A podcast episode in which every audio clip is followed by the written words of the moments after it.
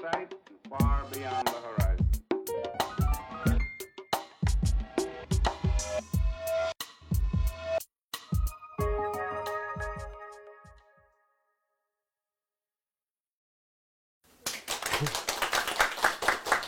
好，谢谢。那么我们现在开始来谈一谈，呃，第二个部分，就是等待，还有错爱。那么首先看等待，就为什么有一个等待的问题呢？就在我们传统社会是没有这个问题的。一个女孩子十六岁左右吧，那么就结婚了，然后传统女大男小，男的呢也就啊十三四岁。等于还没成人，啊，就在一起了，所以没有等待问题。那么现在社会呢，就变化就大了。所以我前两天我刚才讲，我去上海做讲座的时候，呃，婚姻登记处的主任提供的资料，就现在上海金山区这么一个海边的区，一个一个石化的工业区，就这么个地方的结婚年龄平均年龄现在达到了三十五岁。一方面是觉得。有点震惊，因为一般理解上以往都是应该在二十六岁、二十七岁左右，那么一下子推后了这么长时间。从社会学角度、社会心理学角度、恋爱心理学角度，最好的结婚年龄是恋爱之后的两年，就是两年恋爱，它是达到一个非常好的一个状态，然后这时候呢进入婚姻，那么他就有一种啊特别特别特别顺畅的啊特别有这个合理性的。这样一个，呃呃过程啊，这个过程。但如果说是，如果按照这样说的话，那么二十六岁平均结婚，那么你比如说二十二十四岁、二十三岁恋爱，然后到二十五六岁结婚，那么这个就是一个原来的节奏。那如果现在是在三十岁以上的话，意味着你要不然你就开始初恋之后，你要有一个很长的一个时期，啊，然后呢，比如说七八年的，甚至是十年的。这么一个恋爱，然后才能进入婚姻，那么这里面就有等待。那么还有一种等待呢，就是没有恋爱，就是我一直在等待一个真正的爱情。我们跟以往不一样，十五岁开始基本上就各种信息、各种社会的变化，已经开始跟传统对比起来，我们已经进入一个成人的社会。尽管你在学校在什么，但是你在另外一个意义上说，你也是个社会人了。然后你就开始在游荡，开始成长。如果我们是站在一个传统的心态上。我们对这种等待就特别焦虑，很多人哎呀，觉得我怎么还是个单身狗啊？哎呀，觉得我自己怎么还没遇到自己什么那种焦虑焦急，然后给自己设定的时间表，啊，都是哎呀，二十二岁还没找到啊，到了二十五六岁还是个还是个光棍儿，哎呀，三十岁以前应该生孩子了，哇，结果什么都没有，啊，唰就那么倒逼过来，把自己搞得很紧迫，所以这就是一个我们今天社会里边，恋爱的人需要等待。还没有恋爱的人也需要等待真爱，不等待的人其实他是没有真正的幸福。所以我们说，在等待这个过程中，也是我们对社会的认识，啊，对我们的文化的认识，其实也是对自身的一个认识。在一定的这么一个个体的判断的建立之上，然后再去恋爱，那么这个恋爱呢，就它的内在的那种质量就比较高。所以我们看那个日本导演。小津二郎，他的影片里边实际上有一个特点，就是我们今天讲的那个所谓的剩女，大龄的女青年，婚姻，在他的电影里边是经常会出现的人物，啊，像晚春呐，啊，特别是那个麦秋，里边那个继子二十八岁了，二十八岁还是一个人，有人给他介绍一个很有钱的男人，那个男人四十三岁了，但是他不想跟他约，不想跟他见面，为什么？不想跟他见面呢？他电影后面，最后他真正是决定跟另外一个结婚的时候，他才说出来，说一个男人四十三岁，还一直是在社会上还是这么一个不定游荡，让人心里边总是觉得不放心。但是就这么一个女孩子，二十八岁，她哥哥的好朋友被派到日本东北部远处的那个青森的一个医院去当医生，最后的时刻，他代表全家去给他送礼物的时候。结果那个那个医生，那个医生是有个妻子，妻子去世了，留下一个孩子，一个小女儿。那个医生的妈妈忽然跟他提起，说心里一直有个梦想，如果能做他儿子的媳妇，那是多对他来说多么幸福。但是他他妈妈赶婆婆就那个人赶快说，其实只是个说一说，因为要走了，最后把一个心里话说出来了。结果没想到这个继子听了以后，没有丝毫的犹豫，啊，就一口就答应下来。回到家里以后，全家都反对，但是他继子就说，他妈妈这么一说，但是他心里觉得这个男人是自己一生，啊，可以跟他相伴的人，所以没有丝毫犹豫就答应。等待，等待，要等待到真正的你的那个，你的那个人。而我们今天的人呢，是经不起等待的，非常的焦虑，而在焦虑过程中呢，也就忘记了自己的发展，好像我自己等待的人就是一个别人也在等待，其实完全不是这样。在这种等待中、焦虑中，丧失了自己大量的这种生命的成长。你把这个时间可以去好好的去啊，学学摄影啊，去听听音乐啊，看看话剧啊，啊，弄弄电影啊，国际旅行啊，方方面面。这是历史在我们这个阶段给你的一个机会，但是很多人不认为这是个机会，认为是一种自己的一种灾难，哎，或者说自己的一个痛苦，啊，这些痛苦，所以这个就就错位了。所以我们今天来说啊，真正有等待力的人，他会才会拥有真正的幸福。很多人在半路上不等了。十八岁这个女孩子想想，一定要找一个，哎呀，浪漫的，呃，这个爱人。嗯，二十二三岁觉得，嗯，找一个有点能力的、有才华的。然后大学一毕业出去想想，哎呀，一定要找一个，啊，比较稳妥的，哎呀，比较呃经济条件好一点或者怎么样。就是很多人他脑子里就已经是预制了这么一个节奏，哎，到了一定的时候就能接受什么，到了一定的时候就能接受什么。所以那个打折的自我打折的情况特别多。所以这个就是一种我们内心深处缺乏一种能力。真正能够获得幸福的人，他首先自己要活得很幸福，啊，他就在一个人的生活里边也能把它过得很丰富、很饱满，然后才会看到另外一个相等的人，啊，才能在这个过程里边，才能够彼此感受、彼此鼓舞，而不是说一个人特别稀缺，啊，一个人特别特别的紧迫。然后呢，这样会别人是你的救星，那这样的情况下就会产生大量的问题，啊，就是差不多了。啊，这个人还可以，啊，或者怎么样。啊，那就行了。其实你就不知道，在几年之后有你的另外一个人，那个真正的那个啊最幸福的人，在远处会出现，但是你完全不知道，已经放弃了。所以我们今天特别缺乏一种等待的能力。所以呢，离真正的幸福就很远。很多人在了十八九岁、二十岁或者二十就就把那个找人变成了一个自己生活的主题。其实呢，一个人在这个世界上就是两个问题，就是两个两个主要的目标。一个是找到一件在这个世界上自己最喜欢的事情，而这个事情呢，正好又是有社会价值、有时代价值，在这个时代的意义的。另外一方面就是找到一个人，这个人跟自己在情感上、精神上。是特别契合，能够一起向一起往前走，啊，一起往前走，能够产生一加一的大于二的，啊，能够产生出一种精神的，啊，这种迸发的这样一个人，在很多情况下，尤其在青年时期，先找到那个事情，的是最重要的。你把这个事情找到了，然后那个事情里面有人，啊，两个都是喜欢电影的、喜欢艺术的、喜欢探索的、喜欢什么，然后就在这条路上，人是不同的，然后在不同的路上，你会遇到你自己适合你自己那个人。很多情况下是颠倒过来了，就忙着找人，事情是根本就，嗯，就就云里雾里的，所以这样的话就使我们在这个生活里边呢，就产生了巨大的朦胧，啊，巨大的这种失去。所以在我们今天来说，有时候可以说不期待就是最好的等待。什么叫不期待呢？就是说你不要去想这个找那个人，先把整个的精神都放在事情上，哎，然后在这个过程里边。他就出来出来人了。我很喜欢那个电影，就是《窈窕淑女》，乔治·库克他导演的。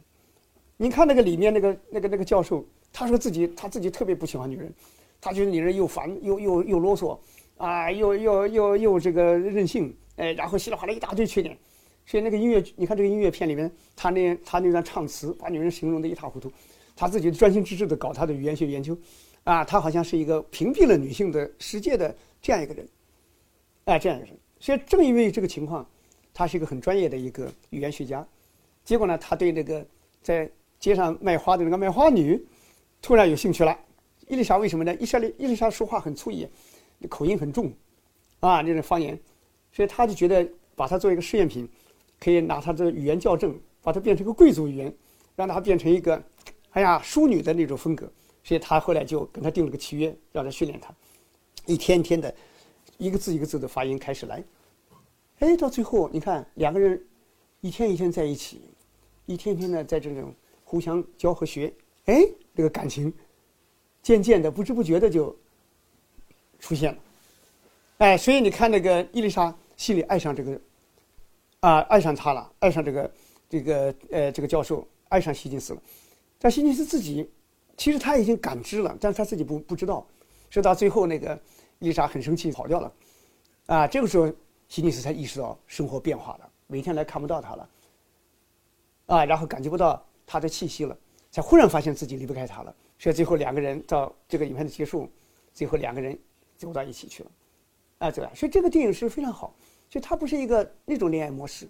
我们很多生活里面都是先确定一个恋爱，然后按照恋爱这个模式。然后一天一天的进行，但那个不是，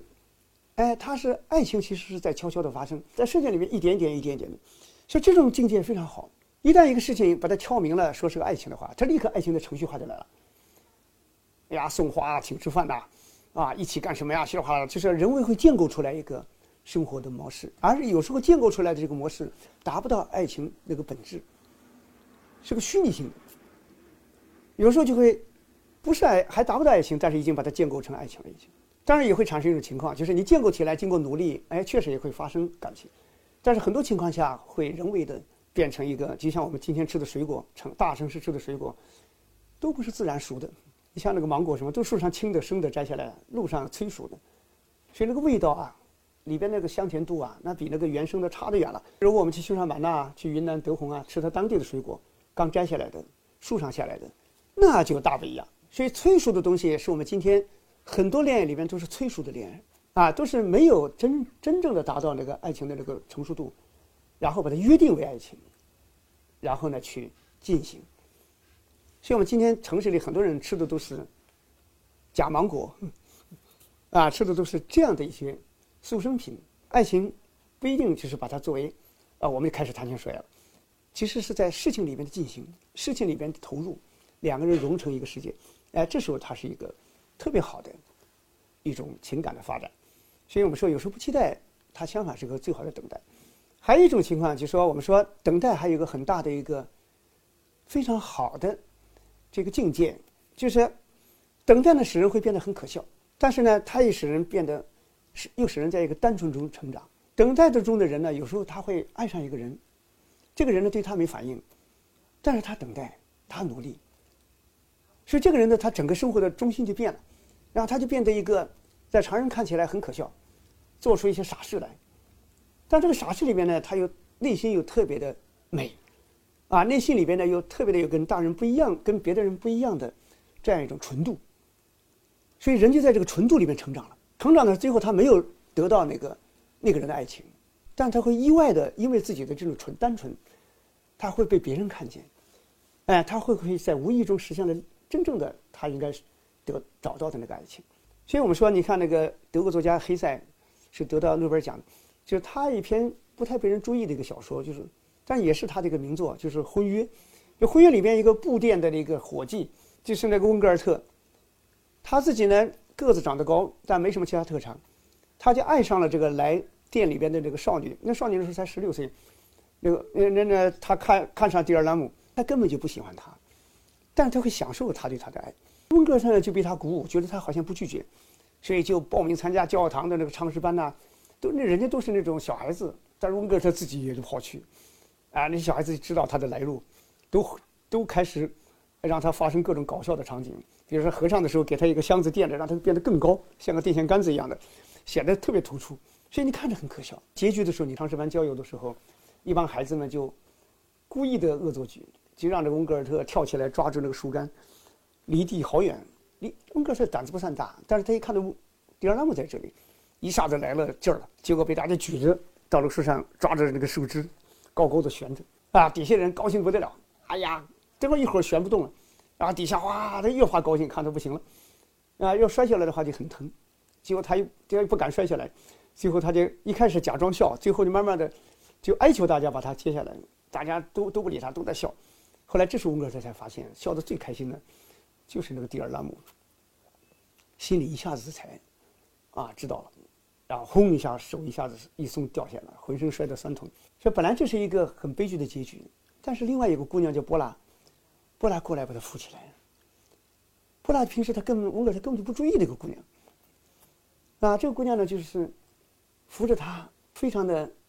同情他，心里又心疼他，啊，觉得他被被大家戏弄，然后扶着他走。就是温格尔特深深的感觉到，哦，原来这样的女孩子才是自己应该一起生活的人。哎呀，说的路上他就很感叹，他就跟波拉说：“哎呀，我其实是一个很平常的男男男孩子。哎呀，他非常感谢有这样的一个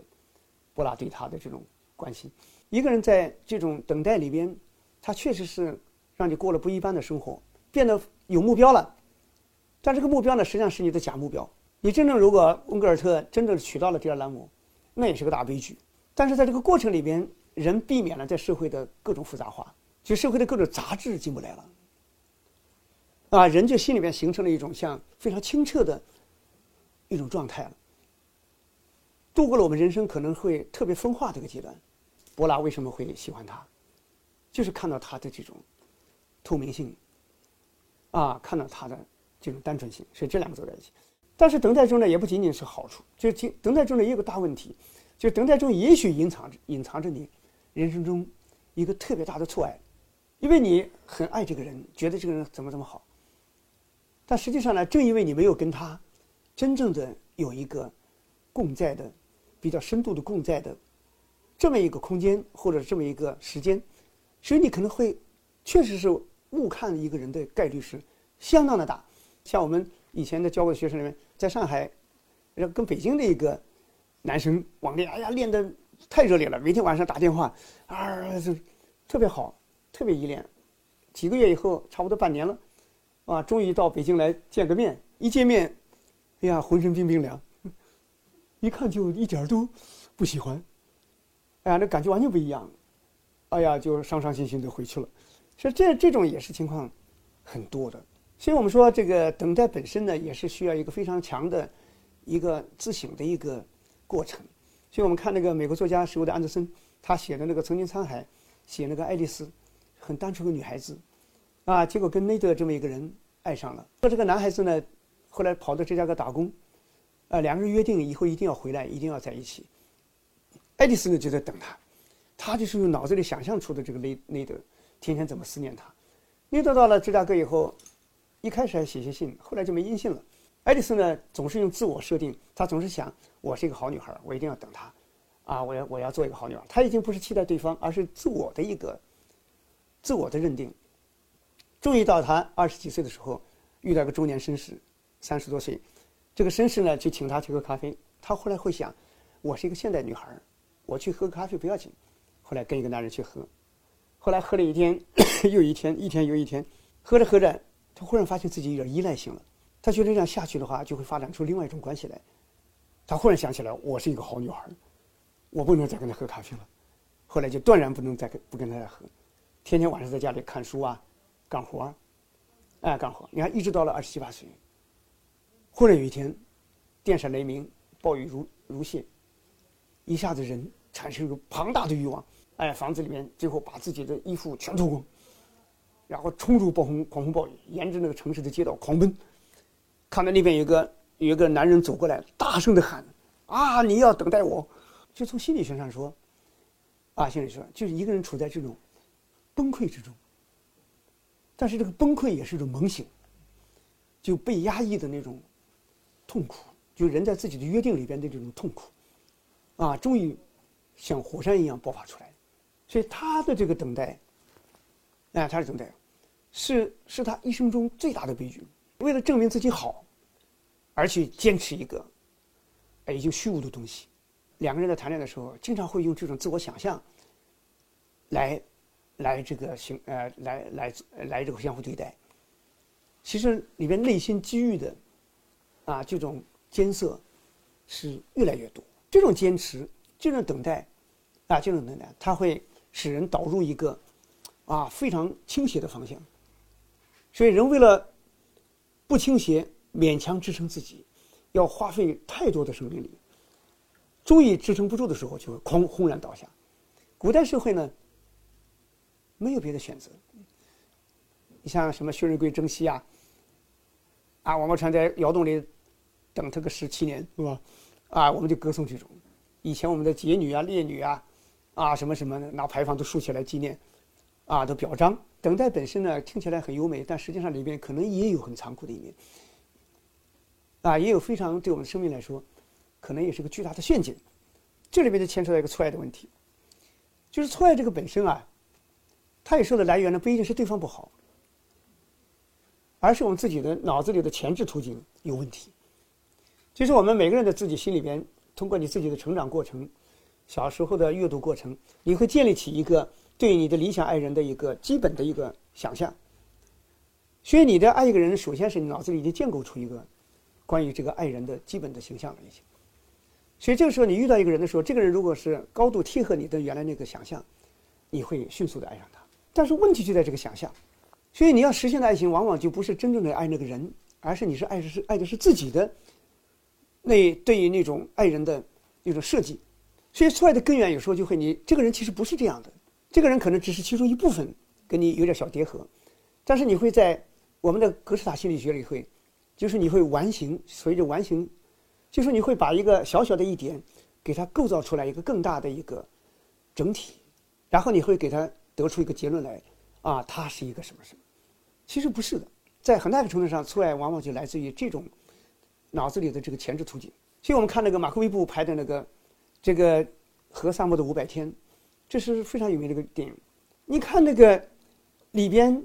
汤姆跟那个萨姆，然后呢，这个你看他正在开会的时候，看到个女孩子进来了，就是汤姆一看到这个女孩子，忽然觉得这个女孩子就是自己一直期待的人。你看他那个样子啊，哎呀，很独立。如果他看到了其他看不见的那部分的话，他会迅速的会离开他，但是他看不见，他看不见什么呢？他看不见这个萨姆啊，小时候很小，父母离了婚，所以他们内心里面对婚姻是一点都不相信，对爱情也是一点不相信。所以你看那个萨姆有个有个本事，就他非常喜欢一头长发，他的头发长得非常好，但是他最大的能力什么呢？就是想把它剪掉的时候，就毫不留情的，毫毫丝毫不犹豫的就把它剪掉。这个剪掉的能力很可怕。就我们现在很多人在现代社会里边。告别的能力远远大于相爱的能力，所以这时候这个我们看这个汤姆他不知道这些，所以他们就是一直唱歌，啊，然后呢你看那个互相谈起爱情来相不相信，啊，然后呢你看那个后来萨姆去唱，唱了一会儿以后，突然就让那个汤姆去唱，结果汤姆唱的歌萨姆很喜欢，啊，两个人就在这个一瞬间忽然觉得靠得很近，哎，靠得很近，所以两个人后来走到一起。哎，走了。但是走到一起之后，就不一样了，因为他们本人本身其实是不相信爱情的人。不相信爱情的人呢，他有一个大的一个特点，啊，恋爱的时候，他可以一会儿很热烈，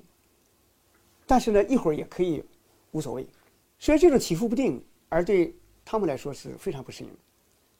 啊，跟他的理解是完全不一样，所以他就完全不明白为什么会这样。电影结局，最后萨姆依然跟那个汤姆分了手，啊。分了手以后呢，他这个汤姆以为他是一个不会结婚的人，没想到他很快就和一个不爱的人，啊，一个新认识的人，马上跟他结了婚。对他们的世界来说，结婚恋爱是不是一个啊，是一个深情投入的问题，本身就是一个虚无缥缈的东西。啊，兄弟，所以这是他们完全不了解的。所以我们现在社会里边呢，人是看彼此看不清，碎片化。啊，碎片化，我们看不到一个完整的人，所以我们都是以一个瞎子摸象一样的，以一个片段去判断这个人，所以用这种完形充满了失望，因为这个失望就在于你的前置途径跟你这个人后来暴露出来的东西，呈现出来是非常非常越来越不一致，又不能不爱，你比如说你要把一个人完全看清楚了，然后你再去跟他怎么样，你完全不可能的，你只有跟他爱起来，你才能发现才能发现他，你不跟他爱起来，你根本看不见他，这就是个悖论，我们现在就处在这么一个。大的悖论里面，所以有一些人就感叹：“哎呀，怎么这个男朋友？哎呀，以前跟现在怎么完变成两个人了？”其实他就是那个人，所以这是一个一个一个一个大问题。但是呢，既然是有了错爱，但有时候会出现一个东西，就是对错爱的坚持。相反，有时候也完成了一个个人的一个自我拯救。在大错中，有时候你会发现更好的自己，特别是坚强的自我。我们看那个意大利作家皮兰德洛，他是个著名的剧作家，但是他也写小说。他那个西西里柠檬啊，写的特别好。写这个西西里的那个地方的一个长笛手，本身呢是一个很朴实的一个男青年，结果呢他爱上这个，呃，戴勒金娜。戴勒金娜呢很有唱歌的天赋，但是家里很穷很穷，要训练音乐需要很大的一种呃钱，啊，去获得培训的机会，啊，要跟从名师。你看这个，啊，就是米米库乔，他花把自己全部的家产，甚至是遗产，甚至是房子卖掉。啊，然后呢，去资助自己的这个恋人去学习。在了基纳，最后到了罗马，罗马以后，最后变成一个特别著名的歌手、歌唱家。所以五年之后，他都没回去过西西里。米克乔他就要看一看自己的未婚妻，所以带着西西里岛最好的东西，也是表达爱情最好的东西，就是柠檬。西西里柠檬特别好，带着一篮子柠檬。去罗马看他的这个未婚妻，去了以后呢，人家一看他这个样子乡巴佬，就把他接待到什么呢？就接待到那个那个剧院的那个厨房那个地方，在那个人让他在那等。他到了那里以后，听到那个外面的剧场，哇，人声鼎沸，都是那种喝彩声啊什么的。后来他从外面悄悄地看了一下，啊，就看到那个他妻他那个未婚妻在那唱，满面红光，非常有风采，然后下面献花的什么各种各样的。结果他在那等待的时候。中间有个小小的一个特别短的一个间隙，啊，你看他的那个哎，德勒基娜跑冲进来，冲进来后是为了为什么冲进来呢？是要吃点东西，然后哎看到他，哎呀你来了，哎呀我太忙了，然后又冲到台上去了。这个时候呢，就是厨房里面的那个厨娘看着这个哎米库乔就特别的同情，因为外人看起来就知道他们之间已经是完全不一样的人。所以后来米克夏呢，听到外面又是那么一种喝彩声啊，啊，巨大的那种声浪，他自己也明白了。他明白什么呢？是他为他找到了道路啊，他知道自己为自己的女友找到了道路，而且是他能够踏着他前进，啊，前进。所以说，可是如今他走得那么远，而他依然原地没动，说只是在一个小城广场上，每一个礼拜日吹奏长笛的小人物，是吧？其实早已经追赶不上他了。这时候怎么办呢？抱怨。愤怒，或者同归于尽，负面的情绪一出来都会这样。但是你看，最后这个米库乔，心里面默默的接受了这一切，把柠檬留下，祝福自己的啊女朋友能够以后有甜蜜的生活，很有礼貌的，呃跟他们再见，跟这个厨房里人再见，然后就回故乡去。他自己知道自己的生活是在那里了，而不是在这里跟女朋友的这样的一个道生活道路。所以，这么一个人很朴实，很朴实的原因就是他对生活的理解单纯、简单。所以，单纯简单的人面临这种大的啊这种痛苦的事情的时候，他才有承受力。如果一个复杂的人就不行了，他方方面面的欲望、各种打算、各种各样的都压垮了，就就会崩溃了。所以，你看这个米克夏，这个这个时候，在这个时候他站起来。仍然是一个很坚强的人，经历了大痛苦的人，他面对后面的一些伤痛，他的消化力、承受力、转化力，他就增长起来了。所以我们说不怕错爱，啊，就是看你能不能在这个过程里边，让自己更坚定，让自己更清晰，让自己不抱怨这个世界，啊，能够更加的啊积极的。有勇气去面向未来的生活，所以这是一个我们说错爱对人来说很有意义，因为错爱这个问题呢，在我们当代社会里面是每个人都会遇到的，几乎每个人都会遇到。你从这个中学一直到工作，读了大学、工作等等，你路上会一定会遇到啊各种各样的人，然后你在想象中会把它想象的很好，然后你会付出很多，表面上是一个负面的东西，但是你在错爱中。实际上，你是一天一天的在成长，一天一天的在打开，所以你就在错爱中呢，其实你就你就会对自己都觉得很惊奇。我们不可能人生每一步都答对，不光是情感，方方面面都是这样的。试错就是成长，所以我们在生活里面，你绝对不要指望，一般很难指望，就是我们从初恋，然后一家伙就最后达到，啊，最后的婚姻，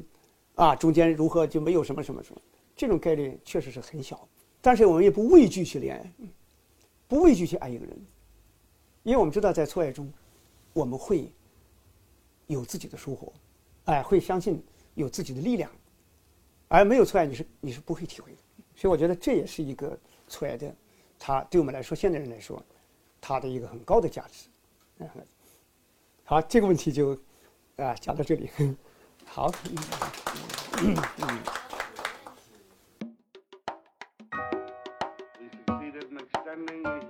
sight and far beyond the horizon.